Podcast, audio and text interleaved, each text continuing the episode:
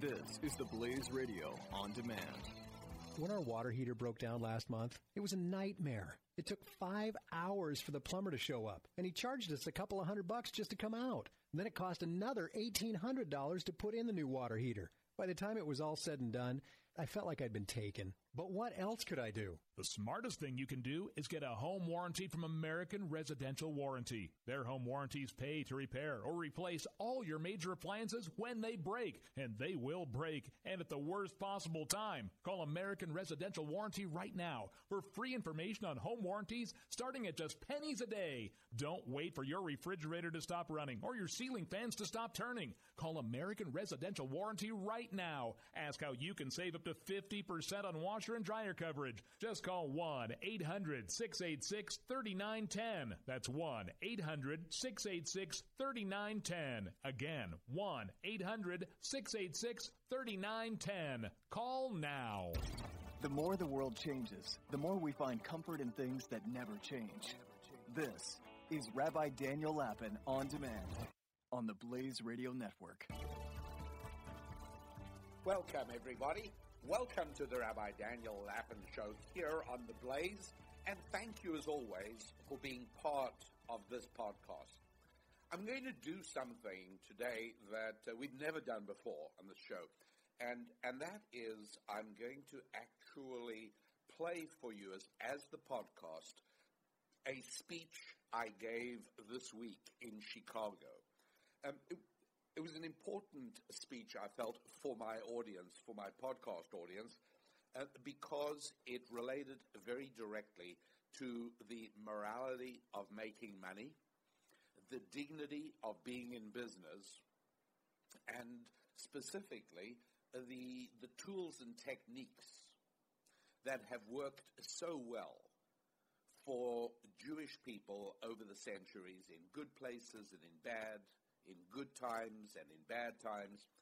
And uh, this was a, um, an audience of uh, maybe uh, four or five hundred uh, Christians who uh, were interested in hearing on this topic. And I realized afterwards that um, this really was something I wanted to make available to all of you.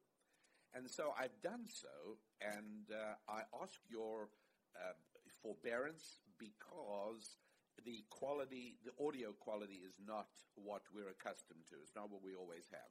But I think I think it's workable. I don't think it's going to be. I hope it won't be too much of a strain or too much of a stress, and uh, and that you enjoy it.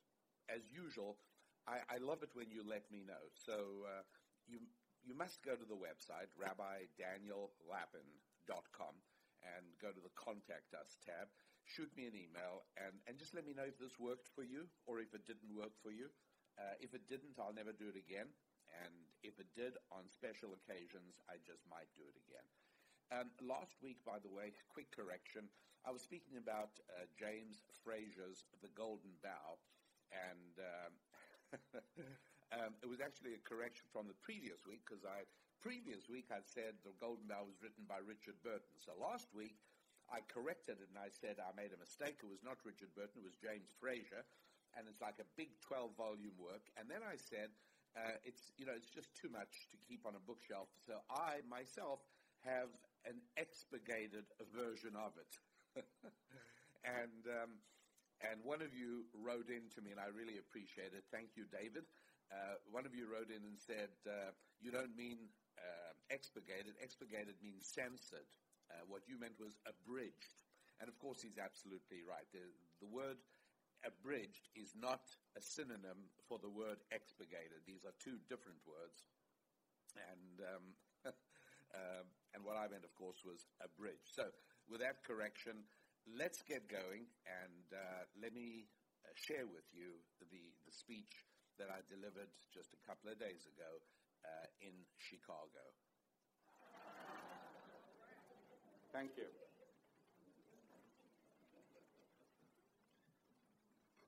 A great big thank you to you, Pastor Rob, and your wife, Pastor Linda. Uh, I deeply appreciate your hospitality, and um, it means an enormous amount to me uh, to have the honor of occupying your microphone and your pulpit Uh, it's an honor that I do not take lightly. And uh, ladies and gentlemen, I, I hope very much uh, to make your uh, massive investment in time as worthwhile as I possibly can, in spite of the fact that I'm fourth choice for this evening's program. and look, I'm not a proud person, you know, not, not more than is reasonable. And, um, and so I'm okay with that. I'm actually okay with that.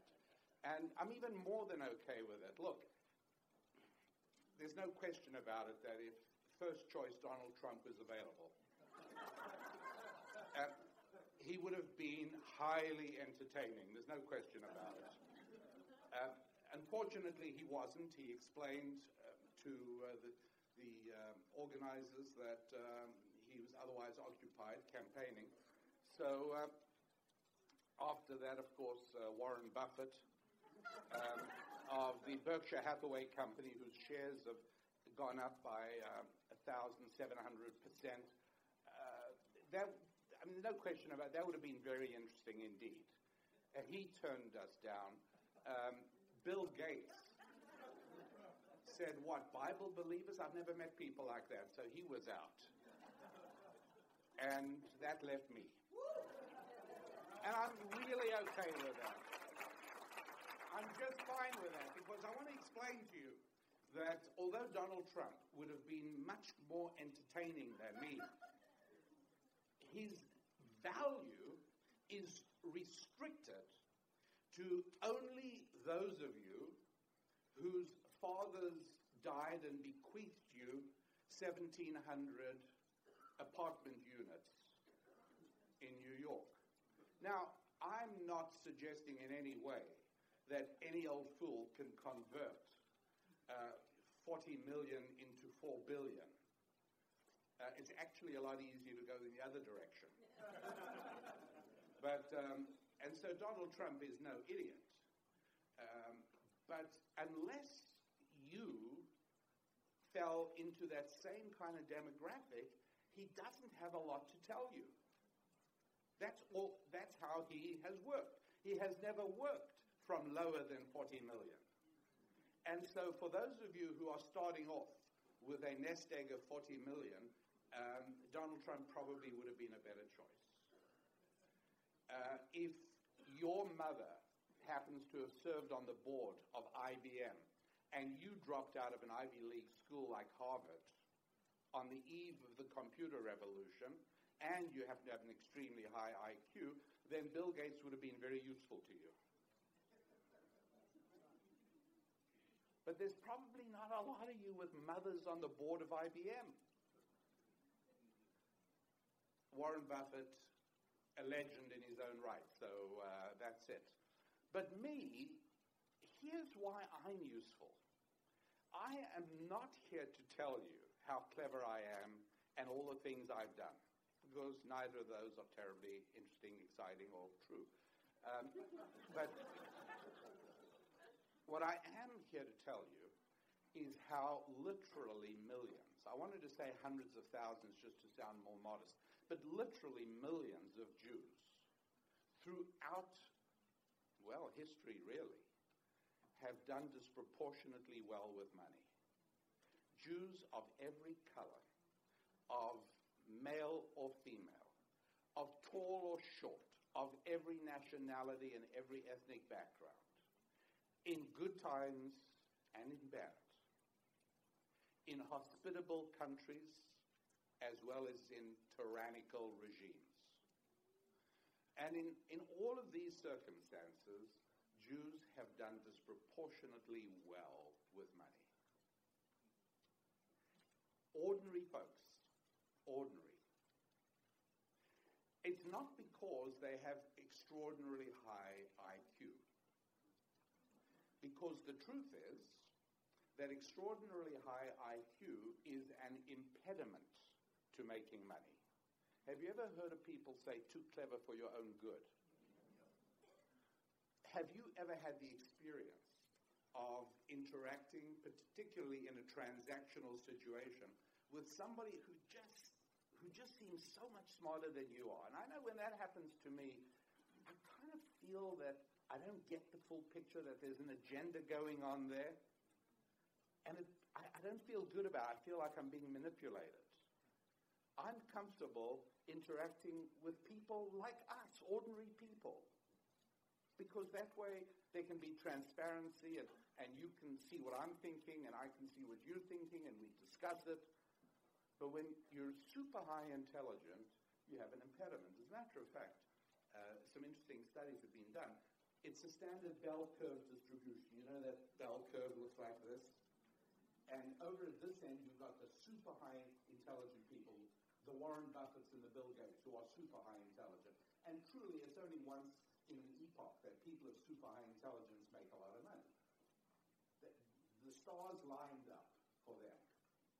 Sam Walton, who started Walmart, he was, he was an ordinary guy like us, drove a pickup truck. He's not of he wasn't a, a, a brain, he was just an ordinary average guy. How about at the other end of the, down over here, this is Forrest Gump territory. now, Forrest Gump actually did become a tycoon. But you've got to remember one basic thing, and that is it was a movie. People at Forrest Gump's operational level do not become tycoons. Neither do the folks at this end. It's all the rest of us here in the bulk middle of that bell curve. That's where it's all happening. You know what these folks are all doing? They're serving on the faculties of universities. And if any of you are in the financial services industries and you happen to have any tenured professors as clients, you know how appallingly bad they are with money They're terrible. And so, you know, how, how did Jews succeed? That. And you'll also, I think, at least half of you will be enormously relieved to hear that it doesn't require circumcision either. because um, if it did, for many of us, poverty would be preferable. So um, we, we have to ask ourselves you know, if, if it's none of these things, it's not, it's not super intelligence and it's not. Uh, there's also, by the way, one of the explanations they give for Jewish success, really dumb one, is a racist explanation. And that is that uh, rich Jews managed to buy their way out of uh, various oppressions. Uh, the Cossacks killed all the poor Jews. So the rich Jews came and, uh, and, um, and, and, and uh, reproduced and now that's what you have. For that to be true, science would have had to discover a money gene in Jewish sperm. It doesn't exist. There is no such thing. It's absurd. As a matter of fact, it's so clearly not true that it's very common, even in the Jewish community, uh, for people who have made a lot of money to watch it get dissipated by their grandchildren's generation. Very often because very often the qualities that affluence brings can undermine the very capacity that brought about that affluence in the first place. And so part of affluence and part of, of what ancient Jewish wisdom teaches is, in addition to making the money, keeping it. How to make sure it doesn't ruin your children. Because I'm sure you've all noticed that in general, children of families where all the children have to join in. They all have to help. They all have to try and make things work. They do much better than the children of the super rich, who invariably become depraved and decadent and destroyed. So, if we're trying to become super effective at making money, we also need some kind of protection against our children becoming destroyed by our success. So, what is it? What is it? If it's, if it's none of these things, it's very simple. It's a set of spiritual strategies, tips, tools, and techniques from the Bible that have just become absorbed into the Jewish people through the last 2,000 years. And those same tips and tools and techniques that come from the Bible are able to be translated into completely usable strategies for people of every background. And indeed, they should be. Because one of the things we have to ask ourselves is what was God's plan? Now, I should tell you that um, I come from a place where I have no doubt whatsoever. When uh, years ago, when I was a student, I believed what I'm about to tell you. I don't believe it anymore. Now I know it. And that is that the Bible is God's message to mankind. And therefore, if I want to understand what God's plans for us are, then that's the only place to go and look. Do you know what the difference is between a theologian and a God fearing human being? The God fearing human being is interested in knowing what God thinks about people. The theologian is interested in finding out what people think about God. I'm not a theologian. I'm really not that interested in what people think about God. But I'm passionately interested in what God thinks about us. And uh, so much so that I, I've discovered that the most important question to ask, and there are good people on both sides of the question, but if I really want to know what the intrinsic beliefs of a person are, I only have one question, and that is do you believe that God gave his message to mankind through Moses on Mount Sinai? And it's a yes or no answer. And I discovered something else. You know, when my daughters court, because we don't believe so much in dating, we believe in courting. And um, when a gentleman comes and, and wants to uh, court one of my daughters, I always have a very basic question. It's the same question I end up asking the people I sit next to on airplanes, and that is so, what do you do to help God's other children? People are, huh? Well, what do you do to help other people, God's other children? Huh?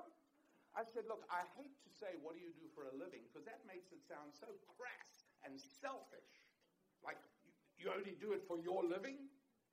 So I don't want to insult you. That's why I said, what do you do for other... Oh, oh, you mean what's my job? Well, yeah, if you want to put it in those terms. But, uh, yeah, okay. And so I, very early on, as soon as I would meet somebody coming to uh, court my daughter, I always say, and so what do you do to, uh, to help God's other children? He said, oh, oh, you mean like what's my job? I said, Fine, okay. I've discovered that any answer that begins with the word well means he's unemployed. it's simple. It's straightforward. It's never failed me. We kick him to the curb. Why would I want an unemployed person dating my daughter or courting my daughter? That doesn't make sense. Even from a purely economic point of view. I mean, this way I only have to support her. If they get married, I'll support both of them. It doesn't make sense.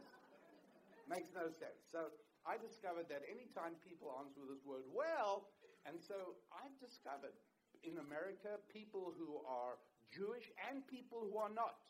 When I say, so do you believe that uh, God gave his message to mankind through Moses on Mount Sinai. And they start off saying, well, okay, thank you. You've just given me your answer. That's not hard. I know what you're going to say next. Well, it depends what you mean by the inspired. That, you know what? Onwards to the next thing. We got it already. And so uh, it makes a lot of sense to, to ask, what did God plan with money? Is it possible that in actuality, God was distracted by some trouble spot in the Middle East. And when he next turned around, humanity had created money, and he said, Oh, I can't believe it. Look what they've gone and done. that doesn't seem likely to me. Doesn't seem likely. Particularly since the Old Testament, the Hebrew Bible, has more rules, rituals, restrictions and regulations about money than about anything else. That's more than the sacrifices and more than uh, dietary, uh, d- d- uh, kosher food, dietary rules. More discussion, more rules, more, more verses dedicated to the process of making a living, to the process of uh, earning money, than anything else. Therefore, it is clear that this was part of God's plan. Somehow or another, this was part of what he intended for human interaction. Now, let me give you an example of, uh, of, of, where we're going here. Think about this for a second. Um, in the, in uh, late 16th century, firearms as we know them uh, began to, to make their appearance. And uh, finally, a terrific American by the name of Samuel Colt was making very fine revolvers. Colt Python. Anyone own one of those? That's a nice. That's a nice piece of machinery. So um, what happens is he's making Colts, and uh, we're looking at you know the uh, you know maybe 1760, 1770, 1780, 1790, and here's how he would do it. He would have a big table, and he'd have six uh, people around the table, and that way they'd keep each other company as they worked. And each man around the table was making a revolver. So each man would first of all uh, drill out the barrel, and then he would make the, uh, the cylinder, and then he'd make the chamber, and then he'd make the hammer, and then he'd make the trigger and the trigger guard. And then at the end of the day, if he managed it in the day, otherwise might be after two or three days, he'd put all the pieces together and he'd sign his name underneath it because he was the guy who made it. And away we went. And, you, you know, they talk to each other while they're working, and uh, that, that's how they made revolvers, how they made anything. Along comes a man called Adam Smith, Bible believing Scottish um, gentleman who, uh, uh, who studied economics as it was in those days. And in 1776, he published a book called An Inquiry into the Nature and Causes of the Wealth of Nations.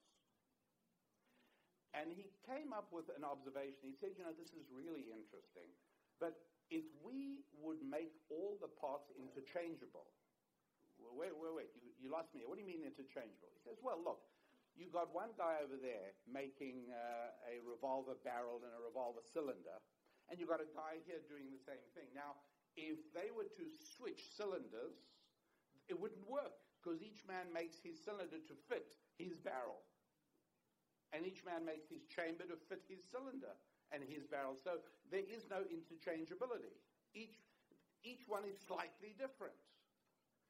Said Adam Smith, if we make them all interchangeable, then we can do specialization. Everyone says, whoa, what are you talking about? What specialization? He says, well, I've got this idea and we should try it out. If uh, that man on that side of the table just makes barrels, this man just makes cylinders, this guy just does chambers, this guy just does hammers, this guy just does triggers, this guy does trigger guards, and that guy assembles them all together. Each person just keeps making a barrel, drops it in the box. He keeps making a cylinder, drops it in the box. This guy reaches into this box, pulls out a barrel, pulls out a cylinder, pulls out, and they're all interchangeable because all the parts are made to the exact same measurements and specifications. He puts them together, puts it in the finished box, and somebody takes it out and sells it. So Samuel Colt reads about all this and he says, Fantastic. I've got to try this. He tries it, and instead of his table of men turning out four or five revolvers every week, they were suddenly turning out 50 revolvers every week. Just through this. Well, each man suddenly starts making three times the money he was making before. Samuel Colt is making more money. He's able to get investors so he can get more machinery, and he becomes one of the most successful business people in America. All because of specialization. Brilliant, right? They figured it out. At the end of the 18th century, they figured it out. When did Jews figure this out? Well, a little earlier. 2,000 years earlier, to be precise. How? Why? Well, first of all, the why. Think about this for a moment. If one of the people doesn't show up for work in the old way, how do the rest of us around the table feel? We might say, hey, wonder what happened to Joe today. But do we really care? No. We just keep doing what we're doing. I was assembling and making revolvers yesterday. I'm doing them today. Hey, Joe, you know, we get paid by how many revolvers we produce, right? Sam Colt says, I will pay you, you know, $50 for every revolver you finish. So, you know, you try and work as quickly as you can. And uh, if somebody's not at the table, who cares? But what happens if we show up for work under the new system, where my job is only to make barrels and yours is only to make cylinders, and the guy, Joe, who isn't here today, his job was to make triggers? What happens now? How do we feel? Come on, you've got to work with me if you want to get out of here tonight being a motivational speaker in a hospice. This isn't going to work. Um, you got to help me here a little bit. How do we feel? Right? We, this isn't good news because I can't. We can't get a revolver out of the shop without him. Now think to yourself for a moment.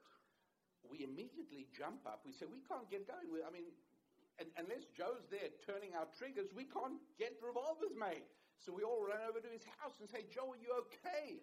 And he says, you know, I feel awful. I've got a, I've got a cold. Uh, we say, listen, we're going to get you some nice hot tea and we're going to get you a nice scarf.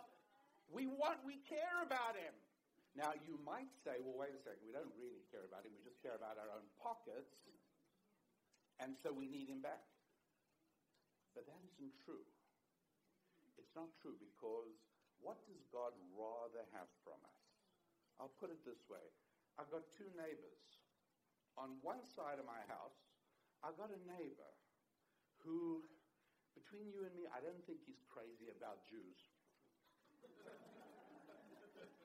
but um, once we were on vacation and the hot water heater in the garage burst and water was pouring out, he saw it he got into the house, turned off the water, called a plumber, got it repaired. When I came back, he said, Hey, here's what happened. Your, your hot water's fine now. This is what I had to do. I hope it's okay. I said, Okay? You're wonderful. I really appreciate it. Another time, we, we drove off on a, an outing with, without uh, daughter number five. It happens, you know. That movie Home Alone is absolutely true. If, if you've got a family of more than six children, you're bound to lose one of them from time to time. And so it happened, you know, we would drive off, and little Miriam, we, we're three miles down the road. Three miles down the road, and Rochelle says, Daddy, is Miriam in the car? Yeah, we had a big van. Uh, is Miriam in the car? I said, Well, she must be. We always do a count off.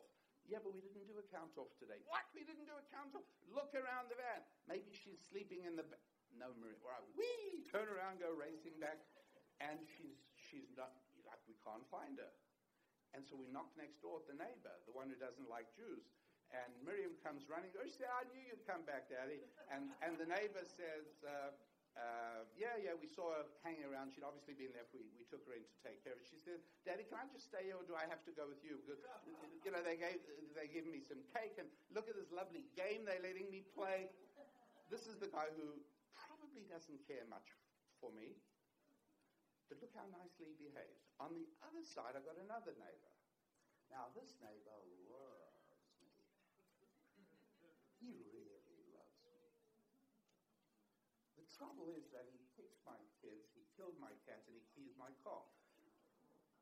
But he loves me. In his heart, he really does.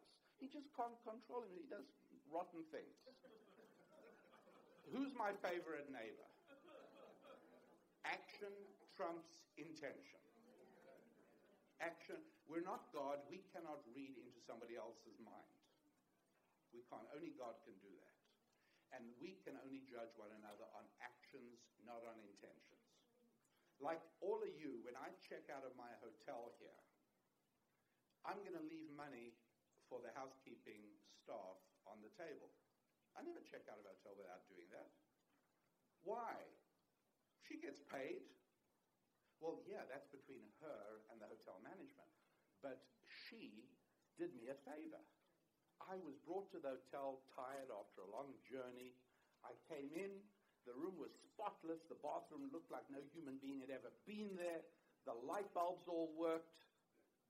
Look how nice she made my arrival here.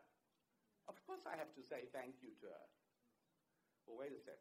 She didn't do it for you. Lapin, she doesn't even know you. Wait, now you're starting to read into her mind. You're probably right, maybe yes, maybe no, but I can only go on the action, not on the intention. And the action is she took care of me. And I have to acknowledge that. That's, that's the only right way to do it. So we, um, we say, yes, fine. Uh, somebody does something, and yes, uh, he, he expects to be paid, but sure, but that's not the point. That's not the point. When we rush over to Joe's house and we say, Joe, can we get you some hot tea? We want you back. Well, obviously it's in our interest, but does Joe feel good? Sure he does. Because he knows to judge us by our actions. We cared about him. We came over and we spoke to him and we brought him tea. He feels warm. He feels connected. He feels that his brothers care about him. The old way far as we're concerned, if he never shows up again, it still doesn't make any difference. And so, what does God prefer?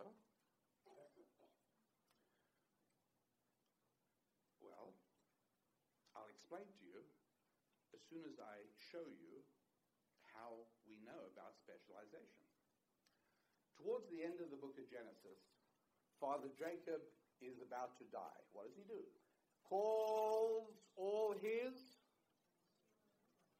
sons. All right, that's a little bit better. I'd hate to have to spend an hour on remedial Bible here. Calls his sons and he says, I want to give you a blessing. Now, if I had written the Bible instead of God, I probably would have had Jacob say something like this Boys, you've been gigantic pains in the neck. I'm 147 years old. And you know what? I've had enough. So God bless you. I'm out of here. That's what I would have done. What does, what does God have Jacob do? Spend 30 verses going through Reuben, my son, this is where you're going to fit in.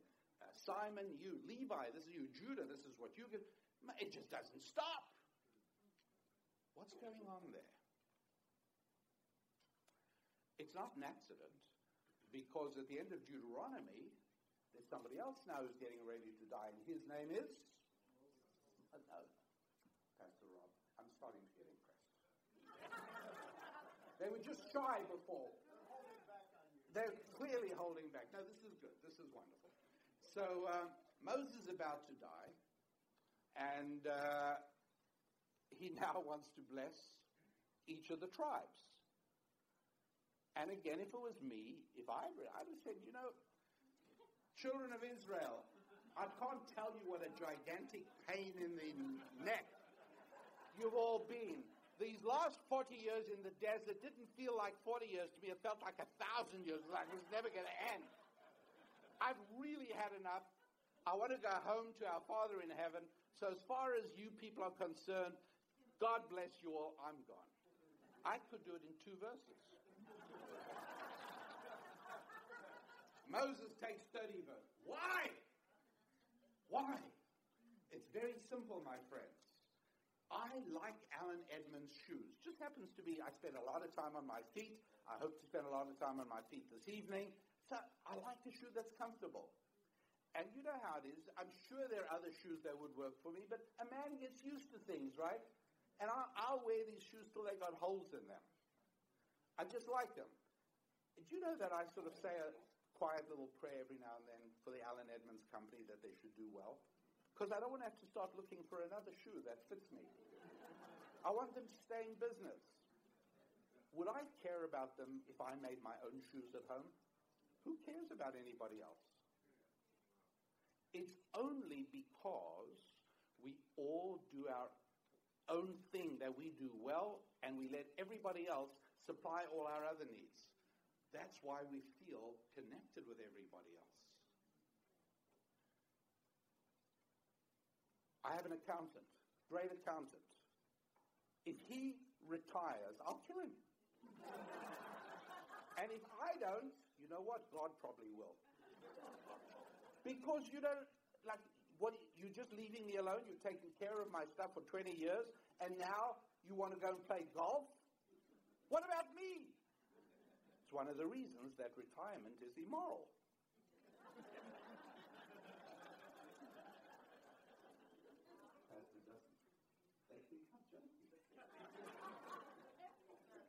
We're going to need to work on this. So it's um, it it's part of what God wants us to do. And here's how it works. In essence, our boss is saying to us, you can all go and do your own thing. If you want to, you can grow your own wheat and make your own bread, and you can keep cows and make your own milk, and you can grow some cotton and make some clothes. You can do that if you want. And you will live like a subsistence peasant in poverty, pain, stress, and you probably won't live that long. But if you do it my way, says God, I don't want you to do everything. I want you to find your very best way to serve all my other children.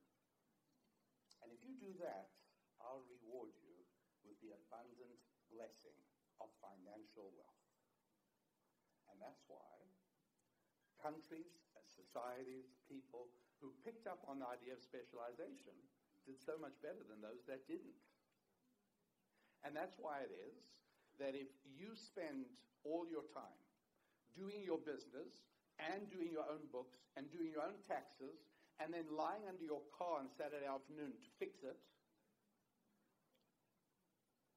and then you say, Why isn't God blessing me?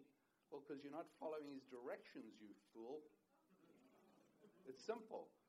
He doesn't want you to do those things. He wants you to hire a bookkeeper. He wants you to find somebody to do your taxes. He wants you to find somebody to fix your car. And that way, number one, he'll do a better job on the car than you do. It it'll come with a guarantee, and you don't give yourself a guarantee. And number two, he makes a living.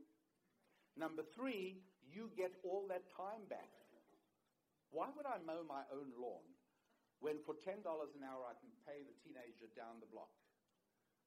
So in that one and a half hours that he mows the lawn cost me $15. Do you know how much money I can make in an hour and a half if I help somebody write a business plan? That's probably, you know, three or four thousand dollars. Why wouldn't I do that? This is the system that God set up. And that's why it is that when God creates the world, in chapter 2, we find that he then creates man. Now, all the way up till that point, all the way, all the 34 verses and, and more that we see, after everything that God does, God looks at it and says, hmm, that's good. When's the very first time we hear the Lord saying, not good? Like, he gets grumpy all of a sudden. Why does God get grumpy? What, what is the first time that he says, oh, not good? In, in Hebrew, by the way, lo tov, not good. You know where it is? Not good for man to be alone. Now, a lot of people make the mistake of thinking that God's talking only about Adam's matrimonial prospects. No, this is a general statement. And that's why you would have expected, would you not, that right after uh, God says, not good for man to be alone, very next verse should be God put Adam into a big deep sleep and he took out a part of him. That should be what happens. It isn't. He goes off into a whole zoological expedition of looking at all the animals. You know, you'd think you'd think Adam would be saying, "Hey God, can we get back to the dame?" You know. No. You know why? Because marriage was an important part of it, but this is a general prescription from the Lord. It's not good for man to be alone at any point, ever. And I ask you to think for just a moment what is it like? Imagine, if you would, that some strange thing takes away every other person in the United States of America except you. Now, I know what your first reaction is. You know, oh, great, I'll finally be able to get a parking spot on State Street. But, um, but what about after that? What about after that? You think to yourself, well, you know what? I'm going home to watch a little bit of television. I never get a chance to handle the remote and pick the program.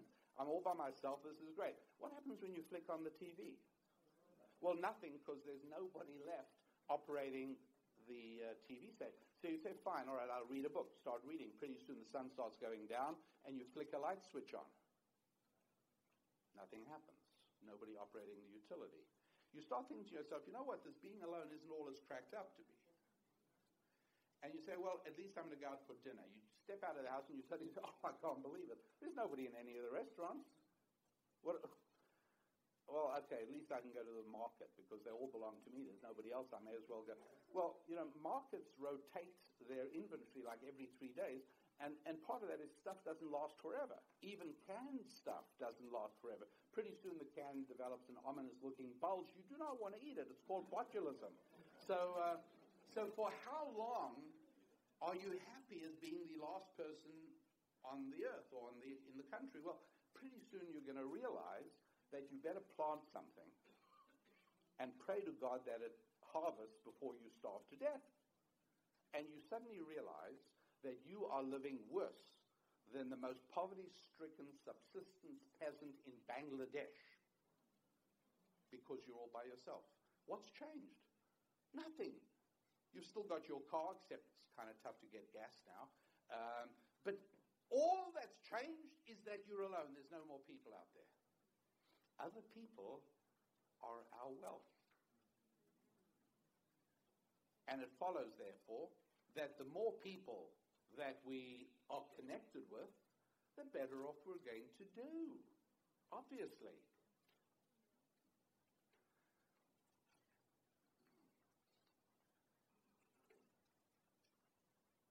Everything, everything in Scripture points towards God's desire for us to be connected with one another. Marriage is a fundamental aspect of it. But He wants us to be connected. And He rewards us. He rewards us with the incredible blessing of financial abundance. And so it doesn't matter what field you're in but you have to be in some sort of field. What sort of field? Well, about the worst advice that anybody ever gives graduates is, well, you're now going to be leaving the school, leaving the college, you're now going to be entering the workplace, and you've got to find what you really love doing. That way you'll never work a day in your life. You'll just be loving everything you do. You've got to go out there and do what you love doing. This is why there is an entire generation of unemployable American graduates in the field of middle period Etruscan pottery. because they took the stupid advice.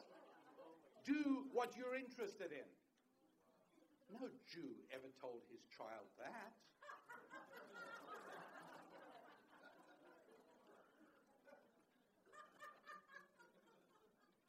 I remember as a teenager, I told, I said, you know what I'd really like to be?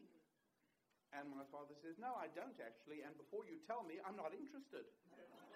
I said, what sort of dad are you? He said, all the other people's dads want to know what they want to do. He says, yes, that's why they're all poor. Because the right thing is to find out what God's other children need you to do and then learn to love it. And this, my friends, is why it is that every single time you listen to an interview of a fireman or a policeman or a lawyer or a plumber, and I, I hear it all the time. And then, you know, he talks about his life, and at the end they say, well, if you had to do it all over again, what would you like to be? Like 99% of the time, what do they always say? Same thing. So what, is this some kind of miracle? That somehow all of these people miraculously fell into exactly the kind of occupation that they love? No, of course not. They learned to love it as they were doing it. And that's what we have to do. And so, anytime, anytime you're interviewing for a job and the interviewer says, So, what are your long term goals and dreams? Trick question, don't answer it. I wouldn't give you a job if you answered that question. I couldn't care less about your long term goals and dreams. I only care. Look, do you mind if I'm candid with you? Is that okay? All right, because I don't want to waste your time. I mean, I'm really good at massaging with warm butter. I mean, I could massage you here all evening, and you'll have, you know, be love, but you, will get absolutely nothing of any value. Um, when somebody's interviewing with me, I'm only interested in one thing, and that is, is he going to make my life easier or better? Is he going to improve my business bottom line? That's all I care about. And when I say, so tell me about your interests, tell me about your long term, I'm only saying that to exclude him. Because if he answers that wrong, he's out. I only have one way that I want to hear him answer that question, which is, well, I'll tell you what I'm totally focused on is I'm focused on finding a position where I can make a difference, where I can add to the bottom line and make the life of my supervisor as easy as I can. Whoa, you're hired. you're in. I'm not interested in anything else.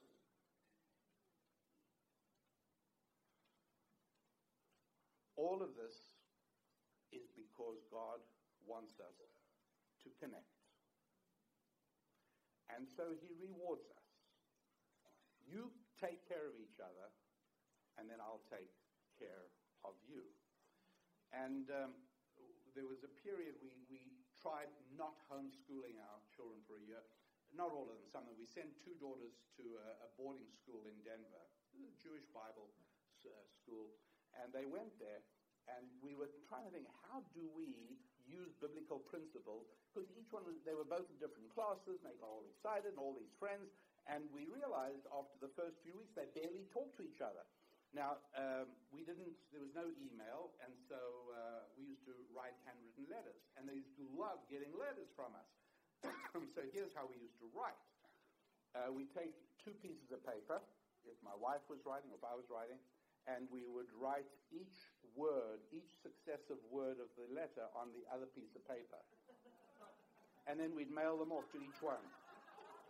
You get it? Each letter to each girl is utterly incomprehensible. The only way this works is for them to get together at lunch and devote 20 minutes to reading our letter together. And then they got quite good at this. Dear Rena, this, this is, and they sort of recite out the letter from each piece of paper, and we force them to get together. That's what God does with specialization. You don't want to do it His way? Fine. Starve to death. you can do that if you wish. But if you want to go His way, then you specialize. You find your best way of serving my other children and let everyone else do the same thing. And that's why we, we Jews, uh, we say a grace before meals. We also say a grace after meals. It's a fairly short one. But um, here's what it says in, in a nutshell. Uh, blessed art thou, um, uh, our, our, uh, blessed art thou, Lord, Master of the universe. Um, we, we thank you for all this food made possible by your goodness in creating lots and lots of human beings, each of whom has his own deficiency. Thank you, Lord. What does that mean? Do you know why I eat? because I'm able to serve you. I eat because you want to buy this. Only because it gives you something you don't already have. You have a deficiency. You have a deficiency in ancient Jewish wisdom on making money. Do you know why your plumber eats? Because you have a deficiency in fixing your own pipes. Each of us is supposed to have deficiencies so that we get connected with other people. And what that does is free up our time to do what we do best, and it frees up our time for us to become even better at what we do. And so it becomes re- really important. Actually, what's really important is for us to pause for a quick break. Should we do that? Give everyone a chance to catch your breath. All right? Okay, good. Everyone caught their breath? Let's move right on. No, that's, I'm, I'm, I'm super eager, as you can tell. But if you promise not to take more than seven minutes, uh, if we, I'm going to start speaking again in seven minutes' time, okay? Hi, everybody. So uh, everyone in the auditorium uh, took a break for a few minutes, um, and uh, some people went out, some people just stood up and stretched in their places, and um, where uh, people are, are back. It's exactly seven minutes later, and um, ready to launch back into uh, the speech. And I'm talking about uh, the fact that relationships produce money. Money doesn't produce relationships.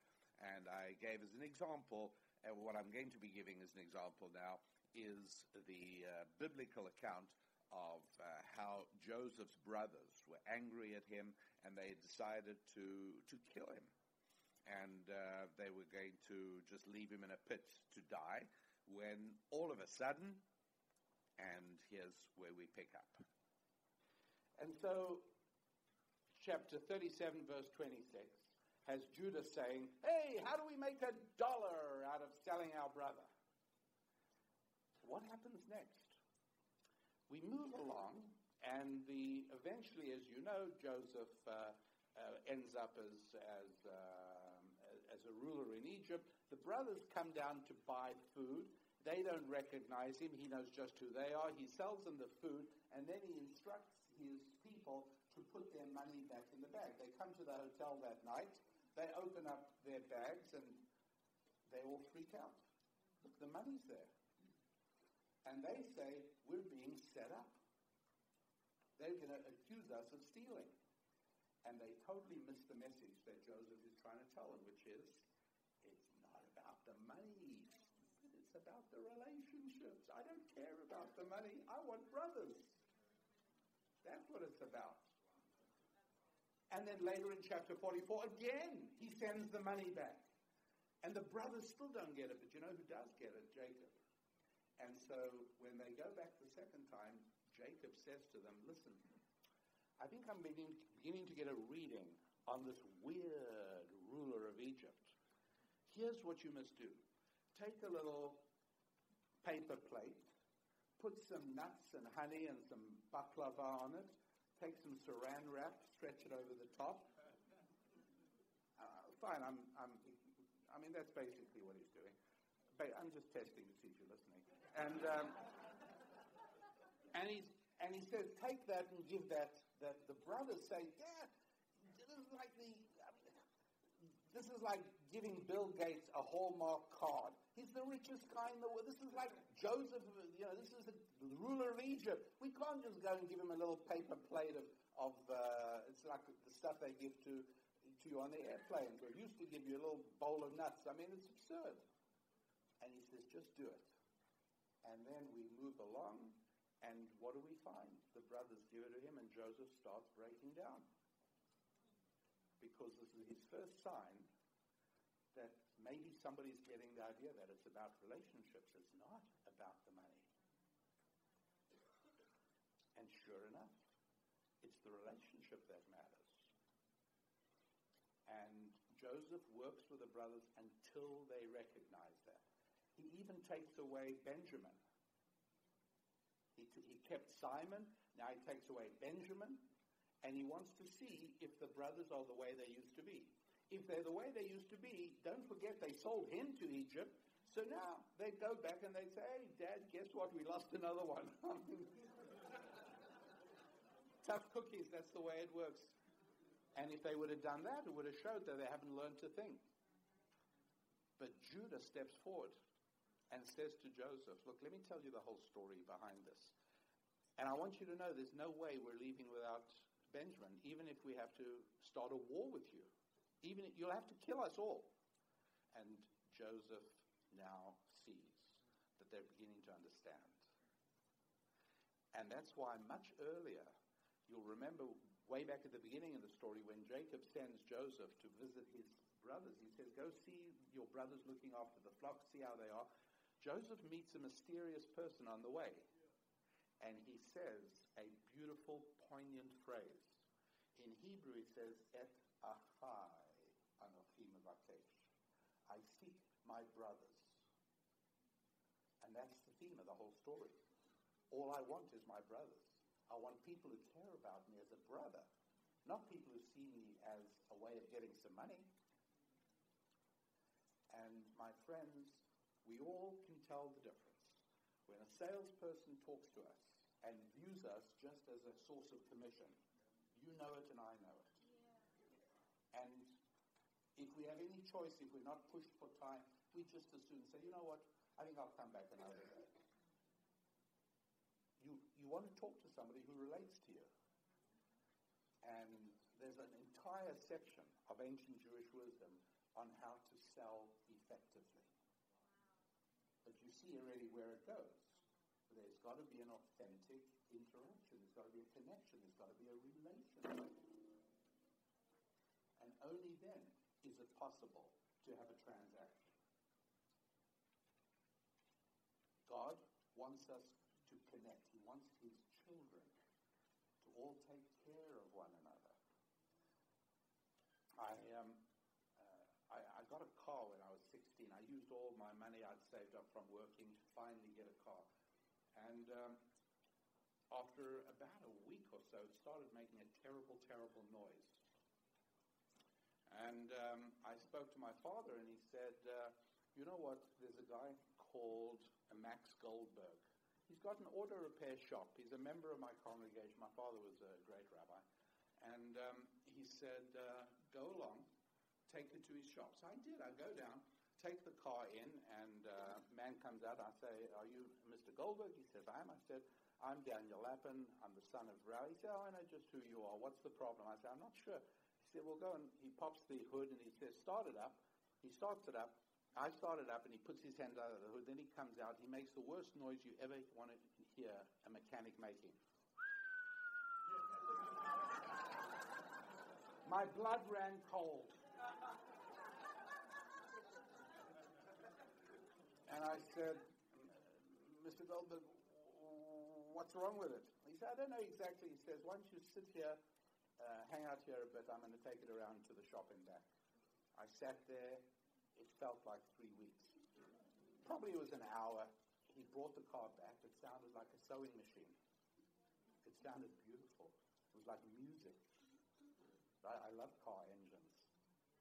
And so uh, he gives me the key, and I said, How much do I owe you? And I was really worried because I didn't have whole lot left after buying the car. And um, he said to me, uh, young man, um, there is no charge. Your father once did something for me that I can never repay him for. And so anytime you have a problem with your car, you just bring it here. I'll take care of it. So I get in the car and I'm about to pull out, and all of a sudden I think to myself, I can't do this. this is dishonest. He thinks this is my father's car. And so he's doing a favor for my dad. But if he knew it was mine, there would be a charge. And so I pulled back in again. I found out, I said, Mr. Go, I'm really sorry. I think there was a misunderstanding. I didn't make clear to you, this is not my dad's car. It's actually mine. He said, I knew that. And I said, but I've never done anything for you. Said, when you get older and you have children of your own one day, you will discover that if somebody does good things for your children, that's even better than them doing good things for you. And many, many, many years later, I was, in, I was on another continent, but when I had my first child, I called him up. He was an old man at that point.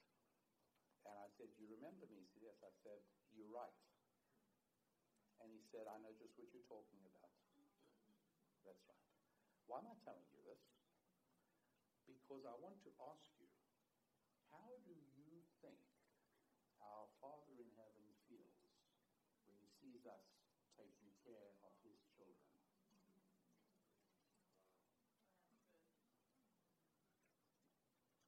And that's why it is we use the same word, service, for worship service and for customer service. Because there's two ways of worshiping the boss. One is directly, and the other is taking care of his other children. And he loves that just as much as when we serve him directly. How does he reward us for that? It's called wealth. That is. And so by now, you should all be getting clear that we are not talking about this idea of, you know, this is wealth is all in God's hands. So what we all have to do is, before we go to work on Monday morning, we all have to pray for money. And when we uh, come back from work, we should pray for a Ferrari. Now, it's not that God doesn't hear your prayers for the Ferrari. He did hear, he just said no. because what he's really saying is, what did you do for anybody else? Why, why, why do you deserve a Ferrari? What, what have you done? Well, I've been taking care all week diligently of your other children. I've been coming home late.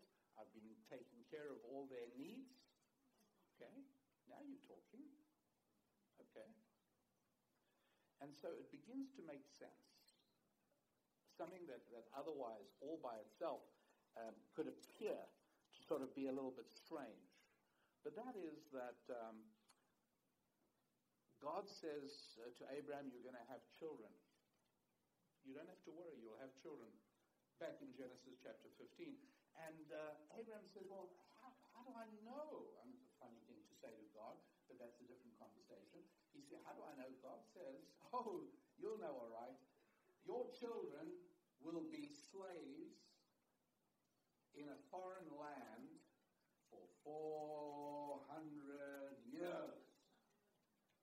And Abraham drops into the fetal position. He says, I can't believe What have I done? Much worse than getting pain inflicted on you is your children to suffer pain. You know how awful that feels?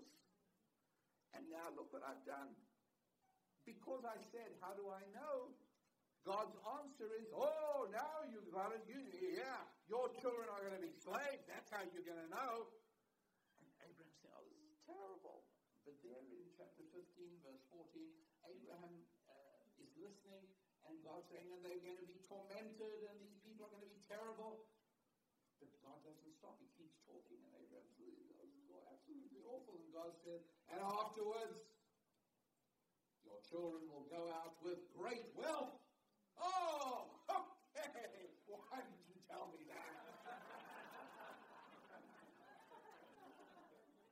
That's what it looks like. This is like, it's like an anti-Semitic stereotype, you know. I mean, the pain, suffering, child. Oh, but there's money in. Oh, well, fine, no problem. We're, we're good. Years go by, and finally, God meets uh, Moses at the burning bush, and he says to him, I want you to go back there. I'm going to give you some little tricks there to impress the Egyptians, and I want you to take them out. And by the way, before they leave, I want you to make sure that all the Israelites go around everywhere in Egypt bank deposits, jewelry stores, safety deposit boxes, everywhere they must go and take all the money. later on, chapter, we come to chapter 10 and then chapter 12, and this thing is repeated again and again. And uh, don't forget, God says, before we leave you, all, you all got to go out and clear out all the cash and all the negotiables and everything from Egypt's got to go with you. And then when they actually leave, here's what happens. Um, and this is amazing. It says, and the children of Israel took unleavened bread. We call it matzah. Because they were in such a hurry to leave, there wasn't time for the dough to rise. Do you know what the next verse is? And now they went to fulfill God's instruction, and they went and visited all the banks and all the jewelry stores and everywhere there was any money, and they took everything. So let me get this right. They were in such a hurry. Now, I've watched my wife bake bread. It takes two hours for the dough to rise. So they're in such a hurry, they didn't have two hours for the dough to rise. But they had enough money. They had enough time to go to all the jewelry stores and all the banks to get all the money. How does that work? Again, great anti Semitic stereotype. You guys are in a big rush, excepting if there's money to be made, we got time. That's what it sounds like. But no, it's an understanding of what money is. This is now the end of Egypt's time on the stage of world history. That's the end. You never hear of Egypt again after this. You look at the years, you look at the archaeology, this is the end. Egypt is finished. And now, when it's time to build the tabernacle in the desert, and it's using loads of gold and precious stones and all these things, where did they have it from? Oh, right there. When they built the golden calf at the foot of Mount Sinai, where did they get all that gold from? Right over there. That's what they brought out of Egypt with them. This was the beginning. This, this was it. Because what happens when you're a slave? One of the terrible sufferings of being a slave is relationships get shattered. Because you're just trying to stay alive. You're just trying to, you're trying to please the master. That's what, what happens. And so you don't really have time to connect with others. And normally, when you connect with others, you connect with people in a way that you do each other favors and you help each other, and that way, through the, the, the magic mathematics of God's human creativity, when two people get together, they don't have twice as many good ideas, they, they get 50 times as many good ideas as one person. But if you're in slavery, you don't get that. And so the transition from slavery to freedom involves creation of wealth. Because wealth always goes hand in hand with good human connectivity. When there's good human connectivity, it really works well. And so there's a reason that Jewish last names were always related to occupations. If, I don't know if you've sort of come across that, but uh, you know, names like Goldberg or Silverman or Wasserman, all of these words told you what the person did for a living. These words are all derived from German because for the, the entire medieval period in Europe, most Jews spoke German or variations of, of German. So, um, you know, Wasserman was the guy who sold water. They didn't have piped water indoor plumbing. He used to come with a wagon with a big barrel on it, and housewives would come down and fill up the utensils every morning. His name was the waterman in German, Wassermann. Um, you know, Goldman, uh, Goldberg, uh, Weinberg, another famous Weinberg means somebody who uh, makes wine. A, um, a, a vin- has a vineyard, he makes wine, sells wine. Um, Drucker was the guy who did the printer. Uh, Federman was the guy who sold blankets and pillows. And so just, this is like the best business card in the whole world. As soon as you're introduced to somebody, he knows what you can do for him. And so we have to, we have to relate to that and learn. You've got to be able to say to yourself, is there a way in which I serve other people? And how do I let them know about it? So just because I have a job pulling uh, coffee at a well-known national chain whose name I'm not, I'm not going to mention because I don't think they are donors to the church. Uh, but if, do, do they tithe to the church? Big national coffee chain, as far as you know.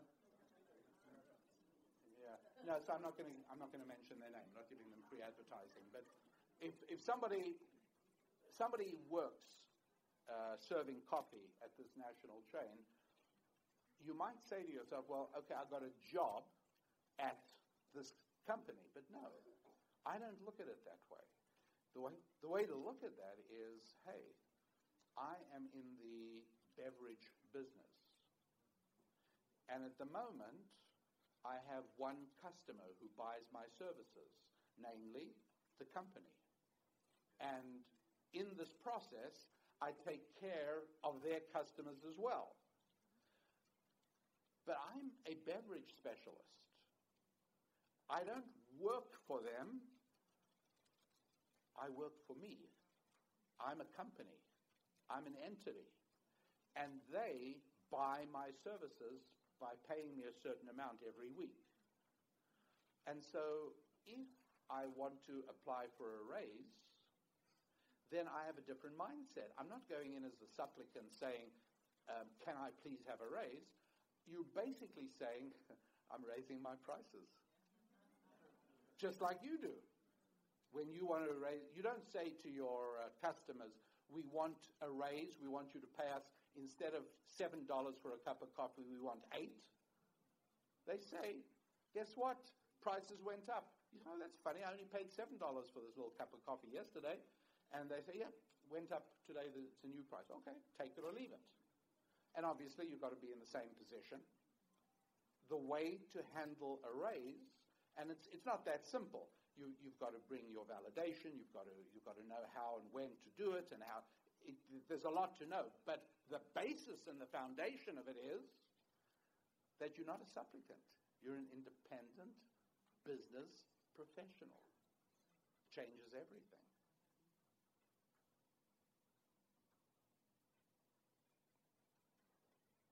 Now, the problem, among others, is that everybody gets conditioned into believing that making money isn't good, that somehow you're taking away from people. I, um, I send out a free weekly email called Thought Tools. Do any of you, any of you get it? Okay, not enough, but some. and so uh, every little while, every few years, somebody writes in and says, you know what, I don't want to get it anymore because it's become very commercial. I said, what do you mean it's become very commercial? It's always been commercial. They say, well, every single thought tool has, uh, at the bottom it says, here's the product in the resources we publish that we think you should buy. And I say, yeah, that's, that's exactly right. And they say, well, it's sort of very commercial. We don't really, like, we, are learning about the Bible and God and Scripture. It, it sort of jars to find a commercial thing in there. And I say, my goodness, have you been indoctrinated by that culture out there? Tell me again why you think there's a problem in me exposing you to something I think can be useful to you. Now, you may disagree, in which case, don't buy it. But you're offended because I'm trying to help you? Well, yes, but you're making money that way.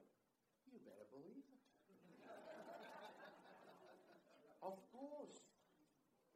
Of course I am. You know why? Because you don't know what money is. Money is a certificate of performance. Money means you've served another one of God's children. I would put it this way. I'm, I would actually ask you all to take out a uh, hundred dollar bill or a twenty or a five or a one if you must. But um, I don't. I don't want to do that because I know you probably think I'd ask you to eventually to pass them all up to the front. Uh, but I would just ask you to imagine that you're holding up a dollar bill. Now I'm looking out at hundreds of dollar bills waving in the air. Maybe they're hundred dollar bills, hundreds of hundred dollar bills, I hope. And I'm looking at them and I say, now, any of you that held up a convenience store on your way here this evening and that's how you got the money, put it back. I don't want to see that. And I look, and the same number, and I, okay, fine. Anybody who's, who mugged a little old lady and took her purse, and that's where you got the dollar bill from, put it back. I don't want to see it. I'll look. And all those dollar bills are still waving in the air. I think this is terrific. All right, any of you that defrauded somebody and took their money and that's how you got this? No. You, you're still waving the dollar bills. Well, that's very interesting.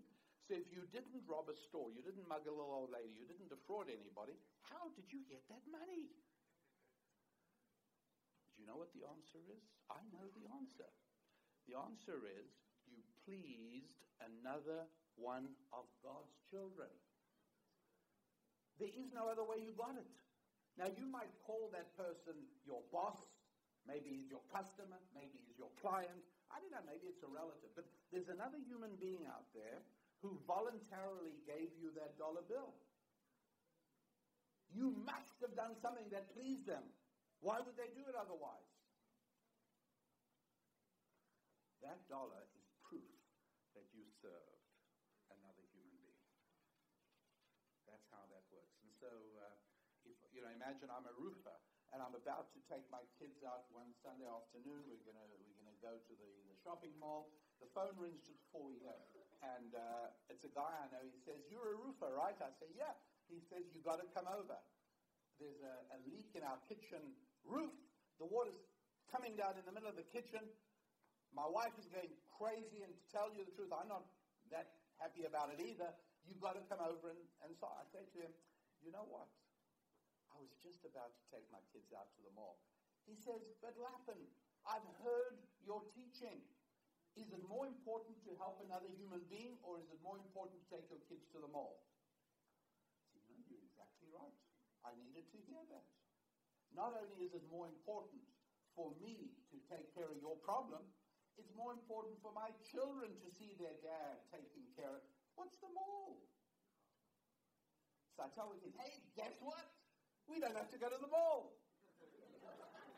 we get to help Jake and his problem. Now you go get the tools, you help me get the ladder, you, we're going to get some shingles, and we dump them all in the pickup and we go racing over to Jake's house, and we get the ladder up, and we uh, knock away there, and in, in an hour it's all fixed up, the water stopped. Uh, Jake's wife couldn't be happier. Jake is really grateful, and uh, he says, now you've really helped me. How many certificates of performance do you need? and I say, well, um, I think that's about a hundred. He says, fine. Counts out a hundred little green certificates of performance, gives them me, says, thank you. I said, you don't even have to thank me. This, this is the proof that I, I did it right. So that night, it's time to go out for dinner. I want to take my wife to the best kosher restaurant in Tinley Park.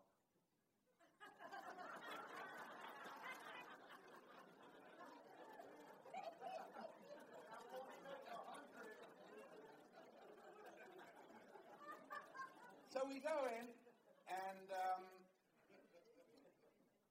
a guy comes out of the kitchen and says, What do you want? I said, Well, we want two of the biggest, fattest steaks you got and a heaping mountain of french fries. He says, well, You want me to go into the hot kitchen and work there to make you steaks and fries? I said, Well, it says outside restaurant. He says, Yeah, but that's only for people who are part of the club. I said, What club? is the club of human beings who take care of God's other children. I said, oh, why did you say so? I'm in that club. He says, prove it. I say, sure. Take a look. He says, where did you get it? Like he also wants to make sure I didn't hold up the store.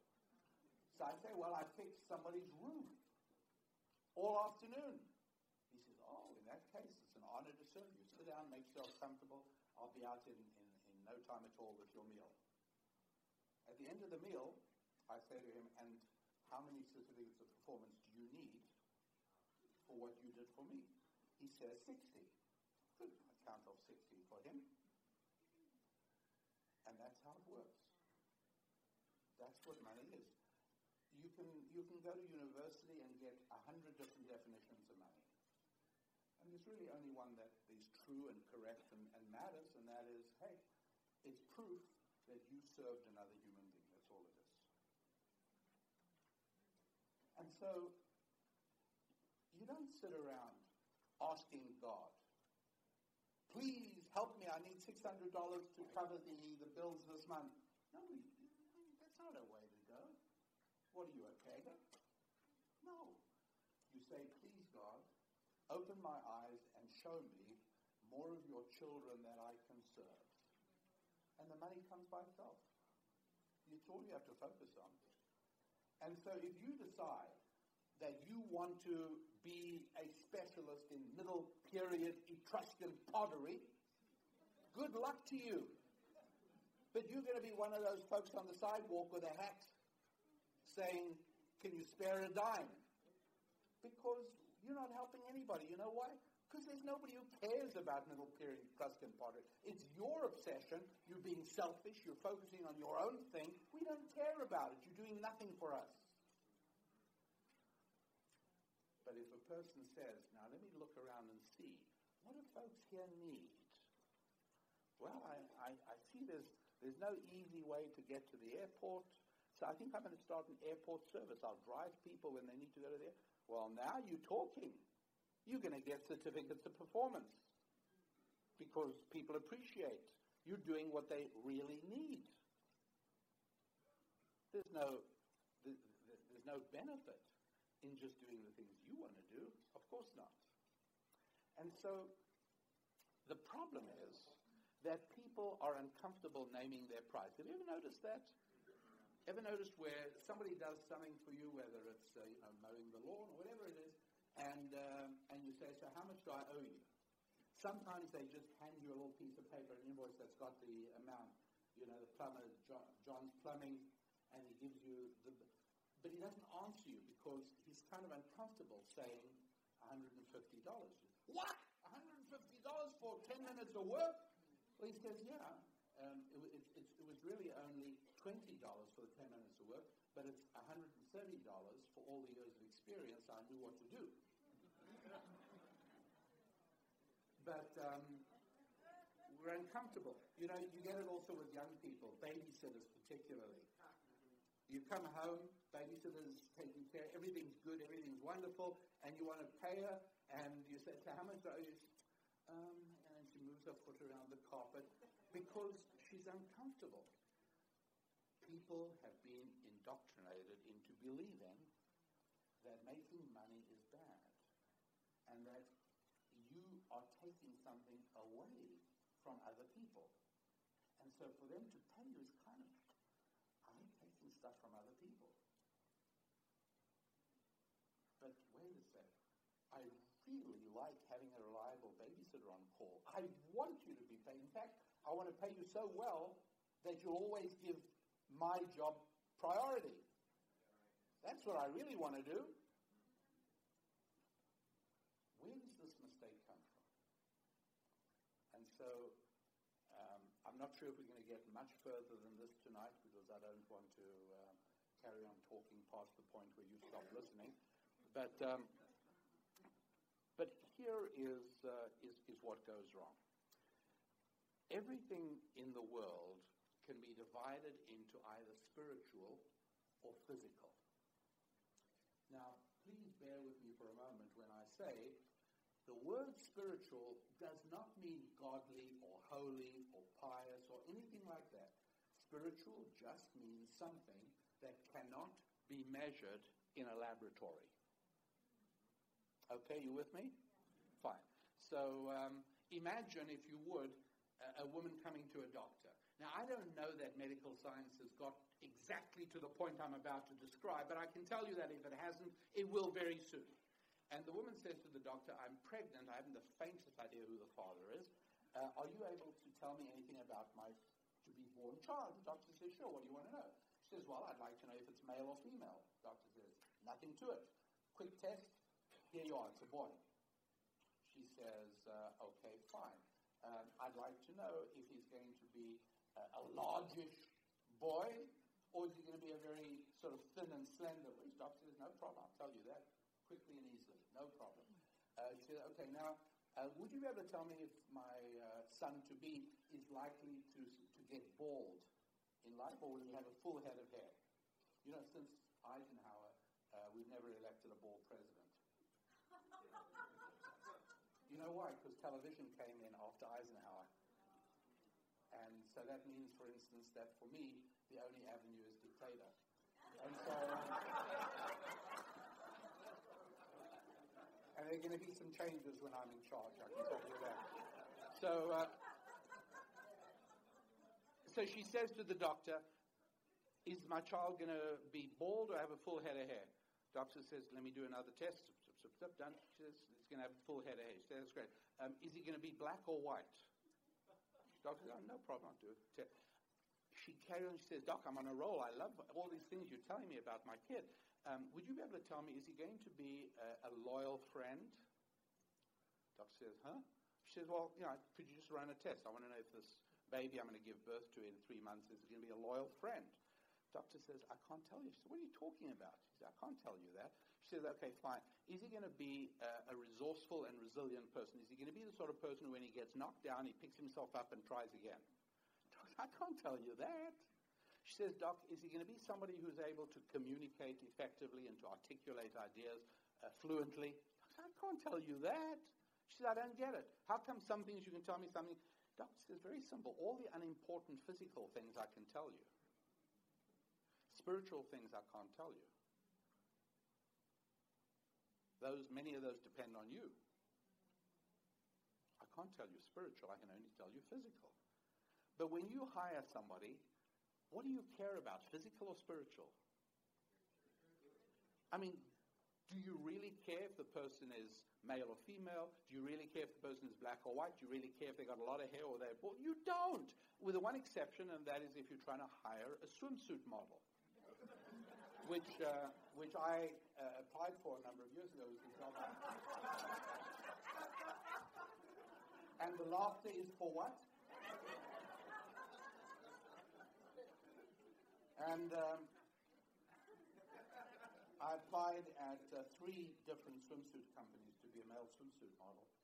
And uh, I actually I, I, I, got rejected by all three, which, which just really proved to me that anti-Semitism is alive and well in America. So um, physical and spiritual. What happens if um, if I have a saxophone, is that thing physical or spiritual?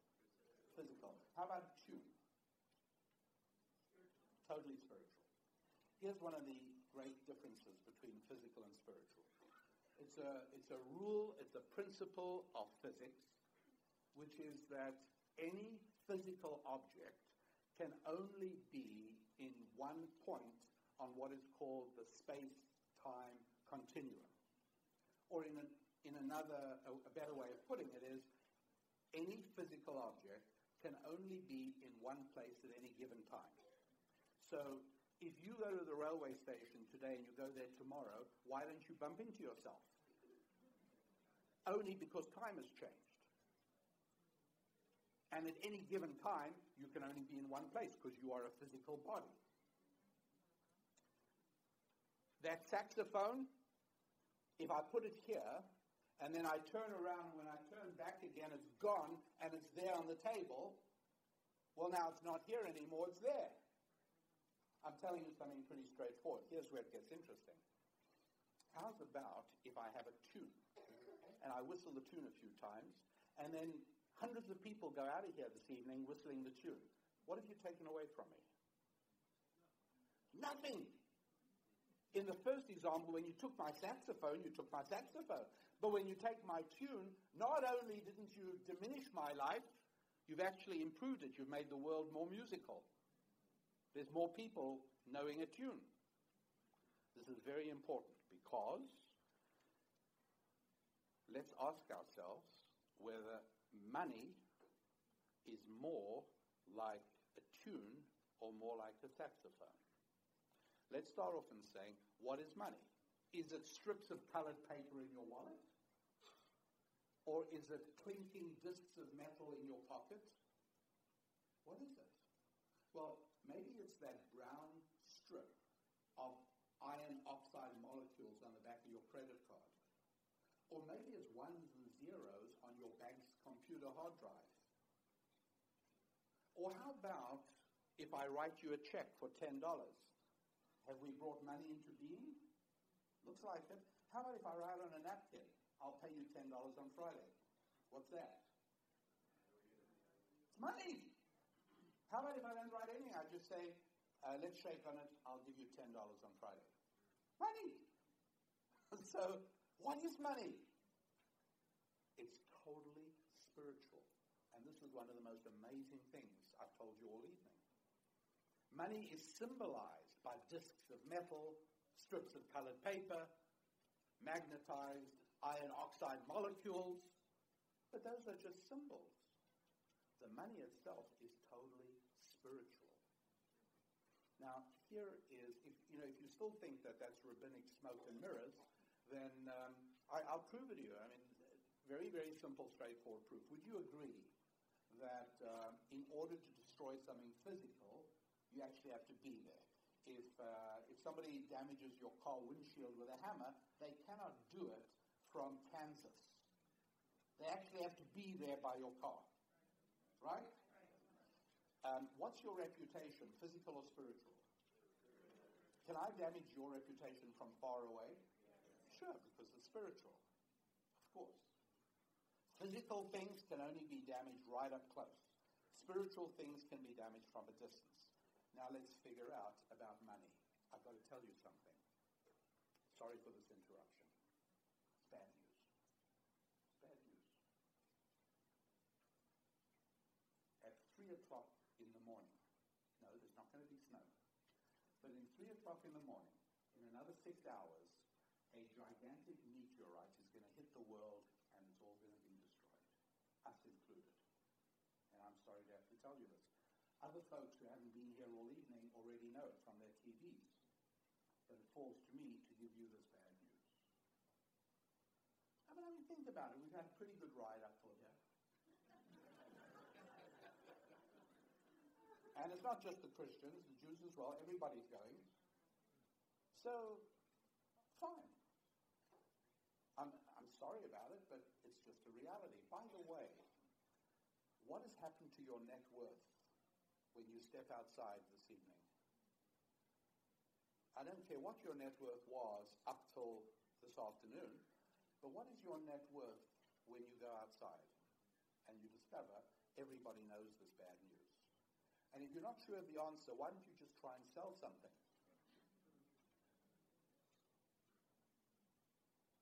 Anyone know what your net worth has just become? Zero. Nothing you own has any value anymore. That's what happened. Now, I've got good news for you and bad news for you. The bad news is that I lied. and I think it's the only lie I'm telling you all evening. The good news is that there's no meteorite coming at 3 a.m. It's not happening. But wait a moment. It doesn't matter, does it? If everybody believes that it's happening, what's the net result on your net worth? Same thing, you're still zero. It's, it has nothing to do with whether it's true or not. It all has to do with belief. Now you've just learned the meaning of a recession. If everybody believes that things are bad, then they will be. You want to end the recession, and I believe we're still in a recession. I, just look at wages, I look at unemployment, I look at friends of mine who are hurting. Uh, I, I, don't, I don't buy it that we're out of the recession. I don't buy that at all. But if you want to be out of the recession, all, it's simple. All you've got to do is persuade 320 million people that everything's going to be okay again by Monday. That's all you need to do, and it will be. And that is why it is that we have a beautiful expression in belongs, you would think, on the walls of churches. But it isn't. The phrase is in God. And where do we find that expression? Not on the churches, but on the money. You don't need to put it on the churches. You don't need it on the synagogues, because those of us who are there know that in God we trust. You know where you have to put it? on the money, because people don't realize that it's on the money that everything depends on faith. Everything depends on trust. If you manage to persuade uh, a group of people that the money has no value and that its value is going to go down, it will. So, did you see how I destroyed your money from a distance? All I did was persuade a whole bunch of people out there that things are terrible, and you go out, your money has no value. That's how you know that money is spiritual. Only things that are spiritual can be damaged from a distance. Are you with me? It's important that you get that because one of the things that's changed in America, and it's very difficult to put major epochal change on an exact date because things shift. But round about 1960 was when things changed. A lot of things happened there. Before 1960, it was almost unknown for any educated American to know nothing about the Bible. Today, you've got people who are talking heads on television, talk day and night, and they have no idea if Leviticus is an aftershave lotion or a book. There's never been a time in history where people who think of themselves as educated and sophisticated are utter ignoramuses about the book that shaped civilization. Do you know how many civilizations there have ever been on this planet? One. Do you know how many cultures? About 5,000. Plenty cultures. The Aztecs were a culture.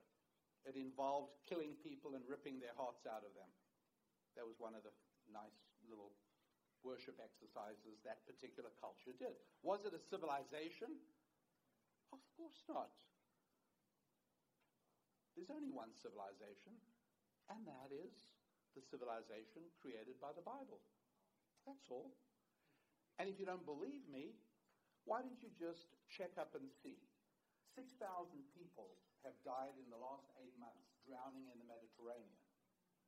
Were they trying to get from Africa to Italy, Europe, or were they trying to get from Europe to Africa? Well, you'd think half and half, right? I mean, you know, shipping traffic. I guess half those folks were trying to get to Africa and their, uh, their uh, boat sank, and half of them were trying to get from North Africa to, to Italy.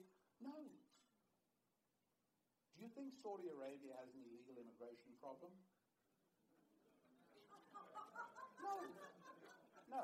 There's only one place on the planet that people are dying to get into, and that is countries that were built on the Bible. That's all. That's the civilization. And so Adam Smith was exactly right. The nature of the causes of the wealth and poverty of nations it's really very simple. Nations that were founded on biblical principles created wealth. And the two most biblically based civilizations in history, and I, I said only two, but you'll see it's one, and that is Israel and America. Exactly the same. And that is why uh, Jefferson and Adams and Franklin, when they were given the job at the Constitutional Convention of coming up with a, uh, uh, a seal of the United States, do you know what they gave, submitted? You can see pictures of it. The Israelites crossing the Red Sea, following God's pillar of fire. That was going to be the Great Seal of the United States. Because they saw themselves as having crossed the Atlantic in search of freedom and coming to a promised land, carrying only their Bibles, which is exactly what the Israelites did. Crossed the Red Sea, came into the promised land, carrying nothing but their Bibles. That's all. This is what the Bible has created. Countries that produced the wealth that served as a magnet for every other people were countries that were founded on the Bible. Now, today it's true. Today you don't find a whole lot of biblical presence in Sweden or in Germany, but it's still there. You have to look for it, but it's, it's every church, it's every cathedral, it's every, it's the way they name their families, it's the way family trees can be found in the back page of the family Bible. It's still there. not in the ruling class, not in the European Union, not in Brussels, but among the population. They still know what Christianity is. And today, where are pockets of explosive economic energy in China that is becoming more and more Christian? More Christians in China than in the United States. Everybody knows that's good. Uh, July 2005, Wall Street Journal um, had somebody from the Chinese government saying, we are easing up on Christianity because it's the only way to rebuild our economy. Uh, pockets of economic creativity in Africa. Where? Nigeria, Ghana, Zimbabwe. Who are they?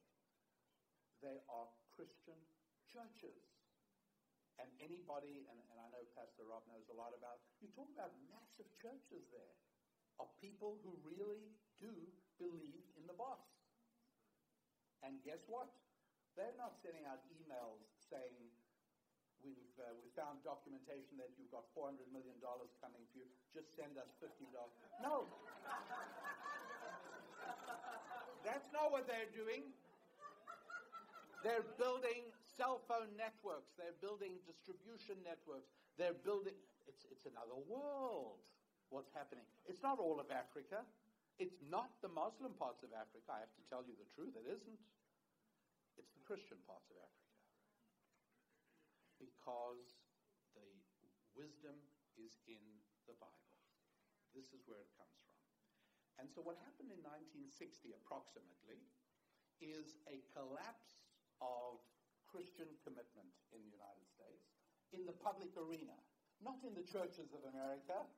That stayed strong as it is today, but in the governing classes, in the opinion makers and the and the uh, the, the the shakers of entertainment and media, all of a sudden, atheism and secularism began to run things entirely. And so from round about that period, everything started deteriorating. Economically, I ask you to just think back. If you, you may not know this from personal experience, but in, up till the 50s, an average American family lived an enviable middle class lifestyle on the earnings of how many people? One. And today, you can't come out, you can't manage if both husband and wife are not slaving away. That's called a deterioration of quality of life. That's not an improvement. Don't tell me we've got flat screen TVs now. That doesn't make up for my wife. Don't be fooled by this. As we began to abandon the book we began to abandon these principles that allowed the economy to thrive. And we ended up with a, a, a, a class of politicians who no longer had biblical integrity and now just caught a, uh, an epidemic of wanting to spend other people's money. Now, people sometimes say to me when I say, well, we didn't come here to hear politics. Let me explain something to you. Politics is nothing more than the practical application of deeply held moral values. Taking away large sums of money from hardworking American families to sustain multi generational dysfunction is obviously somebody's moral value. It isn't mine, but it was somebody's because that law passed. It's different. And so I want you to realize that in the same way that the Bible has profound, real world impact on nations and societies, so it does on your life and mine. In 1944, General Patton gave a speech just before a major battle in Europe in World War II. And I can't repeat the speech word for word because every fourth word was a profanity. But, um, but it was a great speech nonetheless. And here's one of the things he did say. He said, Men, America has never yet lost a war, and it never will. You know, that's that point, America had fought 26 wars by 1944 and never lost one. And America won World War II. And then came the Korean War. And 1952, 1953, we didn't win the Korean War. I'm not sure we lost it, but we didn't win it either. And after that came Vietnam. That was called a loss. Got defeated.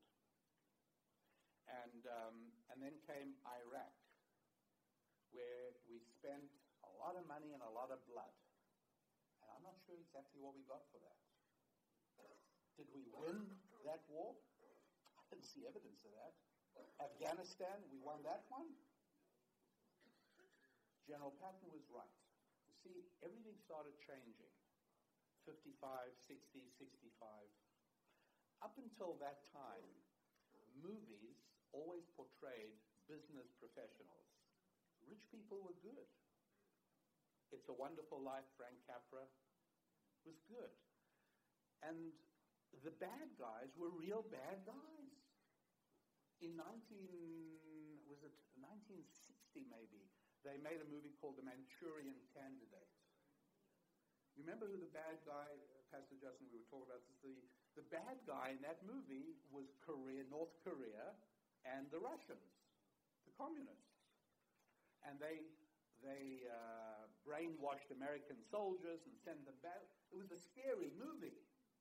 They re- Paramount remade it in 2004. You know who the villain was? North Korea? No. Communists? No. The bad guy was the Halliburton Corporation. And since about 1960, every movie attacks business and attacks religion. The last movie, do you remember?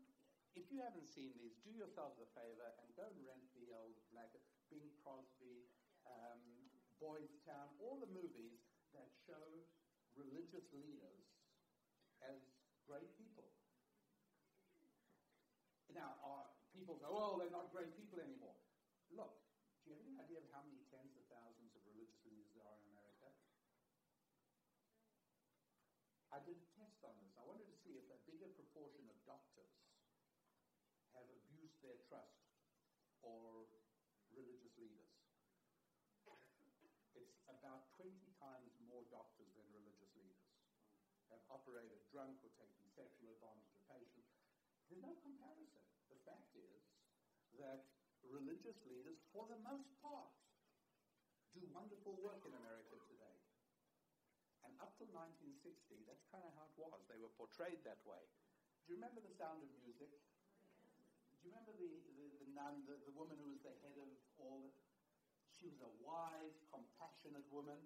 She was the one who knew that um, Julie Andrews must leave. What happened to the way religious people were portrayed after 1960? Wow, gone! Every one of them is a pervert, everyone is a deviant, everyone is vicious. Look at them, just look at the movies. I can list you movie after movie after movie. Religious leaders and religious people in general are depicted as crazies at best. Crooks, creeps, and cranks for the most part. Business people, who's the villain today in primetime television? Who's the villain in the movies? Every single time.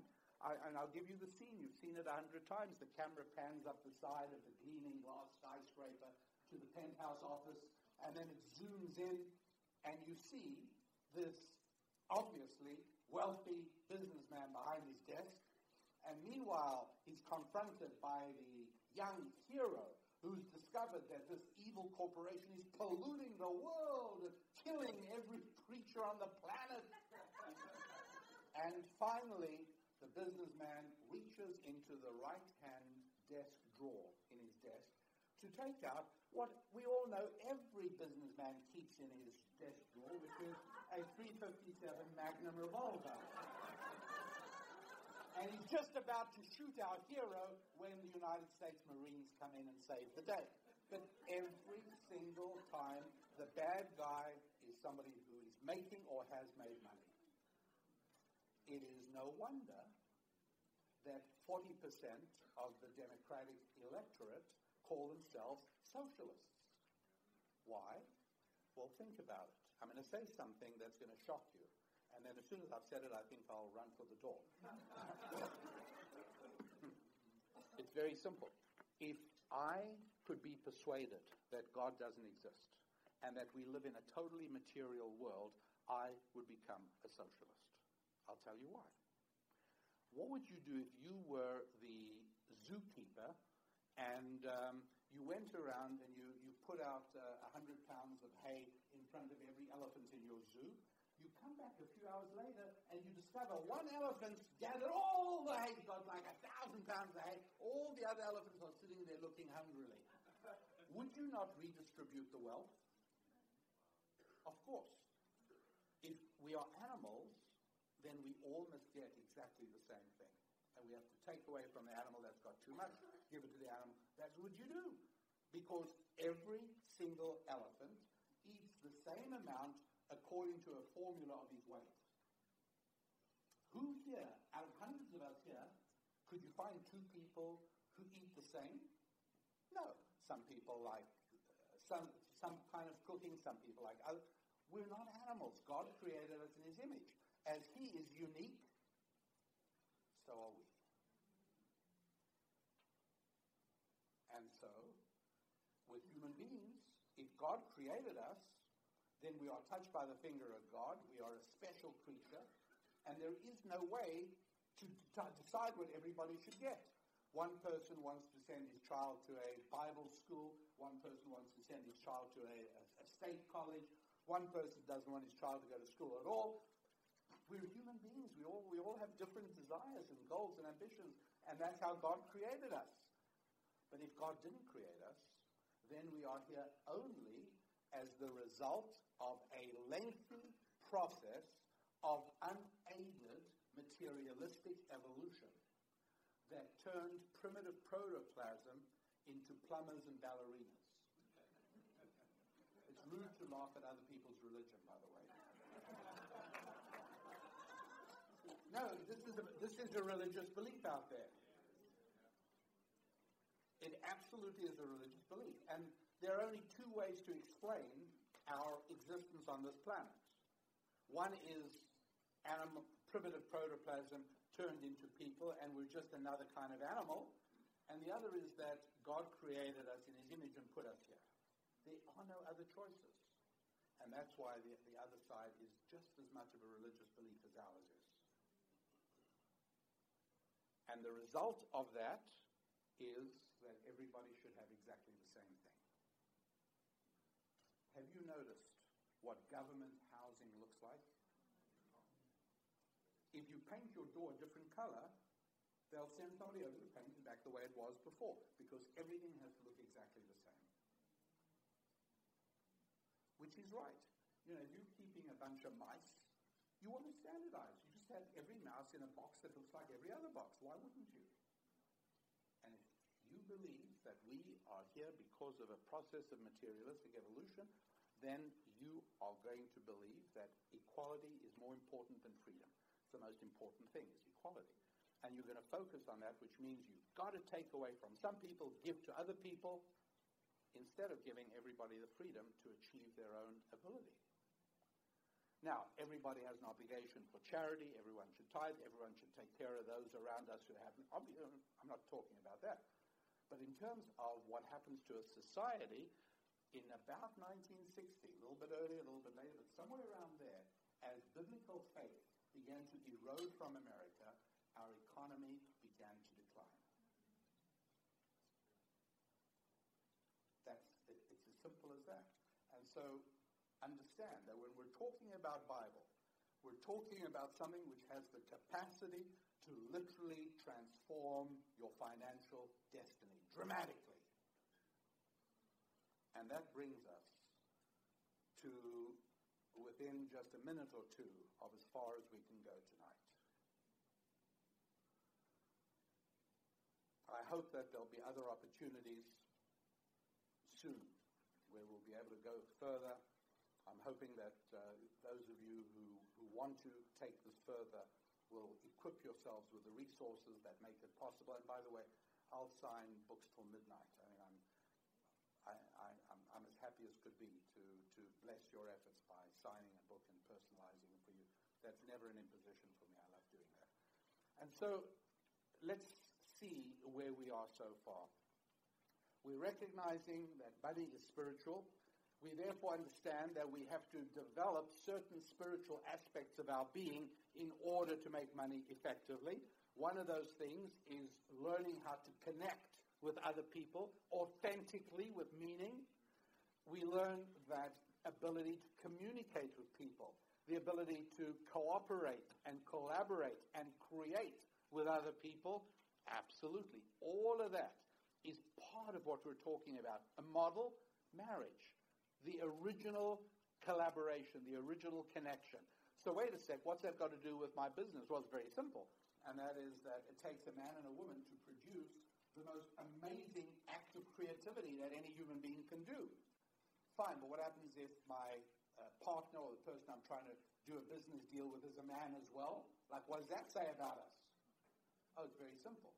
It means that you've got to understand the biblical message. It means that we start off, and I say, I've, I've asked you to meet with me today because I have an idea whereby a piece of property you own and a piece of property that is owned by some clients of mine, if we were able to put them together, its value wouldn't be double what it should. it, it would be like triple or more. Now, in that, during that part of the interaction, do you see that I'm the man and he's the woman? I'm planting the seed. And at that moment, I keep quiet. I've said my piece, and now he says, well, there are a few things you need to know. The ownership structure of the property you've been looking at isn't as simple as you think. It's made up of this partnership and this arrangement and that entity. However, there could possibly be ways of how, now who's the man and who's the woman? Well, he's the man, I'm the woman. He's planting ideas with me. That's, by the way, why we call the conception of a baby a conception, right? And when we think of a business idea, I conceive of an idea because we understand it's exactly the same.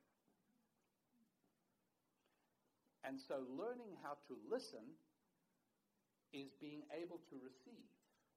This is very stimulating for a man to be with a woman who really wants to receive, that's incredibly powerful. Well, in business, it's exactly the same. And, it, and so if I want something to happen in a relationship, I have to learn how to listen. That's why the good Lord gave us two ears and only one mouth. You must do twice as much listening as talking. So, and it's not, I mustn't have a look on my face that says, I can't wait for you to shut up so I can talk some more. Have you ever been with people like that? You're talking, you're trying to explain something really important, and you know the person is figuring out what he's going to say next. He hasn't heard a word. You don't want to do that. That's not stimulating, that's irritating.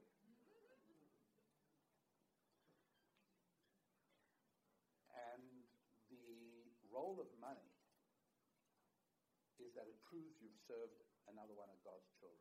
It's a good thing, it's a wonderful thing. It was the start of the children of Israel. They leave Egypt with, with money because that's an essential part of everything.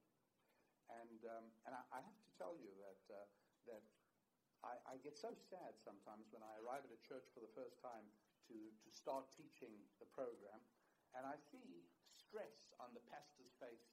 I look one look at the pastor's wife, and I see a woman who can't pay the family bills. And I look at the church building, deferred maintenance, light bulbs out, needs paint, roof could use some work. There's no money there. And tragically, people associate in their minds poverty with piety. Tragically, they think the poverty proves how non-greedy they are. Because rich people are greedy, right? Well, we are. We're greedy to serve other people. We are greedy to do God's work. That's what we're greedy for. And um, and nothing gives me greater pleasure. Honestly, I, I get such a kick when we, we, we do programs, we seminars, we do the, uh, the, the, the working through the books, and then I come back 18 months later, and there's new cars in the, in the parking lot, and the building is in good shape, and everyone seems to be much more stress-free. And, and the best part of it is that the church has grown dramatically, many, many more people. Why? Well, why would you want to associate with a whole big group of broke people? what, is, what does that say? I'll tell you what it says. Means that there are people who don't know how to serve God's other children. Because that's what money is. And so we've got to avoid the propaganda. We've got to avoid the way movies and politics. You know what politicians love saying? Every the rich people must pay their fair share. There's only two problems with that statement. Sounds good. I mean, yeah, yeah, I want the rich to pay their fair share. Them, not me. Two things wrong with that, and that is rich isn't defined and fair isn't defined. What it boils down to is that politician wants the power to take any amount from anybody. Because he's going to tell you who's rich, and he's going to tell you what's fair. It's, it's not right. It's simply not right.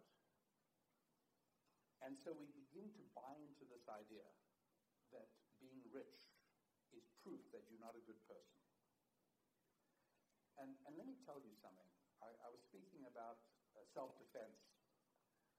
If, um, one of the hardest things, if you're training people to fight, whether it's in sport or whether it's for military purposes, do you know what the hardest thing is? To overcome people's natural reluctance to hurt other people. That's the hardest thing. And what happens is that, uh, and I mean, anybody who's had experience in, in martial arts will tell you that without training, if you are told to punch somebody's nose, you actually start slowing down your fist about nine inches before you reach his nose because you're so reluctant to actually do this. And so they start of training you saying, you mustn't aim for his nose, you must aim for the back of his skull. You must go right through his face. Because that way you won't start slowing your fist down till it's already done the damage.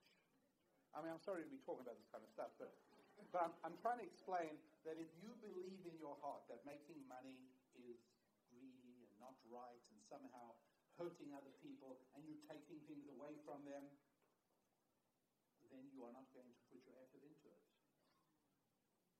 You just won't. And so when people believe that money is physical, you see the results of that? If money is physical, then if I have it, it must be that you don't. And therefore, every dollar I have means one of you is missing a dollar. How terrible is that? Obviously, you don't want to make money because that's not making money, it's taking money. Who wants to take money? What a terrible idea. And here we wrap up with a story of great grandfather Lapin. Great grandfather Lapin, we're going to make this quick. I'm not going to uh, share all his frustrations. I'm not going to share the bad days. We're just going to make this quick and simple. Grandpa Lapin was a peddler. Okay? And uh, he'd drive his pickup truck into a small town. Pardon me. And uh, he'd knock on the door. Lady comes to the door and he says, uh, Got anything you don't need? She said, I don't think so. He says, Think hard. She says, Well, there's uh, the old table we're getting rid of. He says, What are you doing with it? She says, We're going to put it out in the alley. The city is going to come pick it up on Tuesday. Grandpa Lapin says, For free? And she says, When did the city ever do anything for free? They're charging $5 to pick up the table. Grandpa Lapin says, I've got an idea. Help me put it on my pickup truck, and I'll give you $5. Now, here is the difficult question of the evening. If you get this right, you can go home early. my question is, how much better off is this family because Grandpa Lapin knocked on their door? Did you hear $10? university professors always say five. But of course it's ten. She doesn't have to pay the five to the city, so she's five off now, and she gets Grandpa Lapin's five. Five and five is ten. That's straightforward, right? Grandpa Lapin stops at the hardware store, picks up a nail to tighten a wobbly leg, picks up some paint to paint out a scratch on the table, knocks on the next house. Lady opens, she says, Grandpa Lapin says, anybody here need a table? She says, well, I don't, but my daughter is getting married next week. They may need a table. I don't know. She them. The girl comes around, yes, Mom, or what do you want? And she says, well, this man here has got a table to sell. And uh, Grandpa Lapin says to her, so you're getting married, I hear, congratulations. What were you and your husband planning to do for a dining room table? She said, well, we're going to go to Ethan Allen Furniture Showrooms. We're going to get a dining room table. Grandpa Lapin says, now how much were you planning on paying? She says, $20. Grandpa Lapin says, look, I've got a, a table on my pickup truck. You can have it for 10 Now, mind you, it had a wobbly leg I nailed. It had scratched the top. I painted it out. But you can have it for 10 She says, let's take a look at it. She looks at it. She says, you know what? This would be just fine as a starter table. They help Grandpa Lapin carry it off, take it inside, and uh, they give Grandpa Lapin $10. How much better off is this family now because Grandpa Lapin knocked on their door? 10, right? Because they were going to spend 20, and now they're going to have to spend 10. Don't worry about Ethan Allen. Ethan Allen hasn't been hurt. The asset value of the inventory hasn't changed. So there's been no change there. But there has been a change with family number two. They're $10 up. There's been a change with family number one. They're $10 up. So what is the aggregate improvement to the village so far from Grandpa Lapin's activities? You forgot about the hardware store. There's a dollar in his till that Grandpa Lapin paid. So just so far, the village is better off by $21. And here's the last question. You answer this, I'll really let you go. How much is there in Grandpa Lapin's pocket? What's his profit? Somebody said it? Four is right. And it's easy to do if you just work it backwards. Second family gave him 10. He gave one to the hardware store, that's 9. How much did he give to the first family? 5. 9 minus 5, that leaves 4. If you just change the order of the arithmetic, you get the right answer. You get the right answer the other way as well. This is just easier. So, now you might say to yourself, rabbinic smoke and mirrors. When we get home, we'll figure out how he did this. Not true. It's absolutely, absolutely so. Because the thing about spiritual is tune doesn't need any hardware. And so, you don't believe me, I'll tell you about the first company that for many years was the only company that made money on the internet from day one. And it's not Amazon. Amazon took massive losses. What's the company that made money from day one called? eBay. And so I investigated and I was friendly with some of the founding people at eBay. I asked them how many transactions are going on in eBay at any given instant. The answer is between 70 and 100,000 right now. Well, eBay is nothing other. Here's the best definition of eBay you're going to hear all day. eBay is nothing more than 70,000 Grandpa Lapins all working at the same time. They're buying things from some people they're selling things to other people, and guess what? There's a little arbitrage there in eBay's pocket as well. And everybody who does business with eBay is richer at the end of it. Because they got something at a better price than they could have got elsewhere, otherwise they would have gone elsewhere. And if you buy or you sell, you're better off. That is making money. And so once you're in a country that started going atheist, that started abandoning the idea of a spiritual reality, money now is no longer spiritual because nobody can even relate to the idea of spiritual. Therefore, they believe money is physical. If money is physical, what do you know? It can only be in one place at a time. You got it, you took it from me. Therefore, people who have more money than me are evil. It's absolutely inevitable. if you have the wrong idea physical and spiritual, if you abandon a biblical perspective on reality, you have to be a socialist. If you are able to be cured and you realize, wait a sec, he's proven to me that money is spiritual, that changes everything. Now, if I make money, I'm a good person because I didn't point a gun at you. You bought my book because I'm helping you. You had me roof your house because I did a good job at the right price. And I ate in your restaurant because I love that. I want you to do well. This is this amazing, godly network of economic interconnectivity, which was part of God's plan from the very beginning. It's not good for man to be alone. What's the best way to make men work together? Money. It's beautiful. It's holy. Holy money. Ladies and gentlemen, I love you. I love you because you're putting time and effort and energy.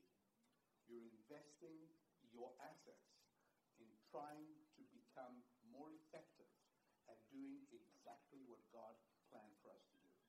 Does God want you to be rich? I can't say that. He hasn't told me. But I can tell you that he wants each and every one of us to be obsessive, listen to me carefully, each and every one of us to be obsessively preoccupied with the needs and desires of our brothers and sisters. And if you do that, don't be surprised if the result is God's great blessing of financial abundance.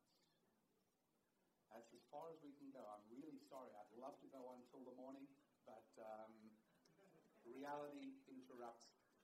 God bless you all. I, I want to hear from you.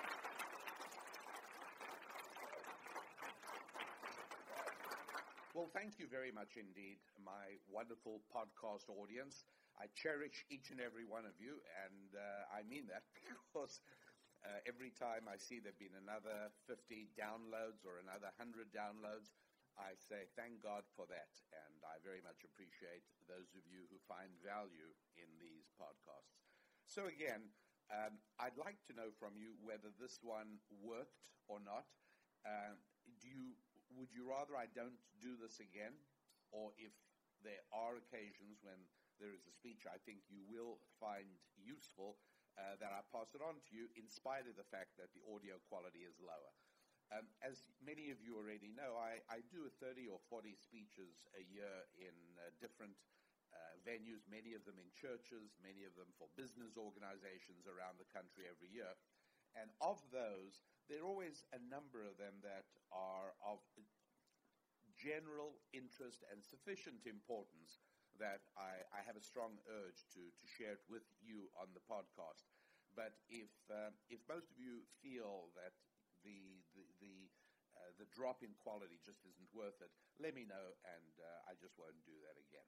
So thanks so much for being with me. The website, as you know, is rabbidaniellapin.com, rabbidaniellapin.com, and uh, hit the Contact Us tab, and that way you'll be able to uh, uh, join in. And um, I'll be able to hear from you, and I'll, I'll read your email. Also, at the same website, go over to the store and peruse the store because when you purchase something, two good things happen. Number one is you obtain a resource that thousands and thousands of other people all around the country and indeed all around the world uh, have found useful and life enhancing. And the second thing is that uh, I get compensated and uh, I get encouraged and incentivized to continue doing what I do.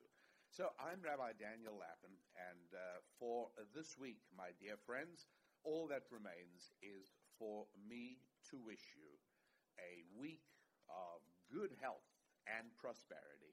God bless you. The Blaze on Demand. This is Rabbi Daniel Lapin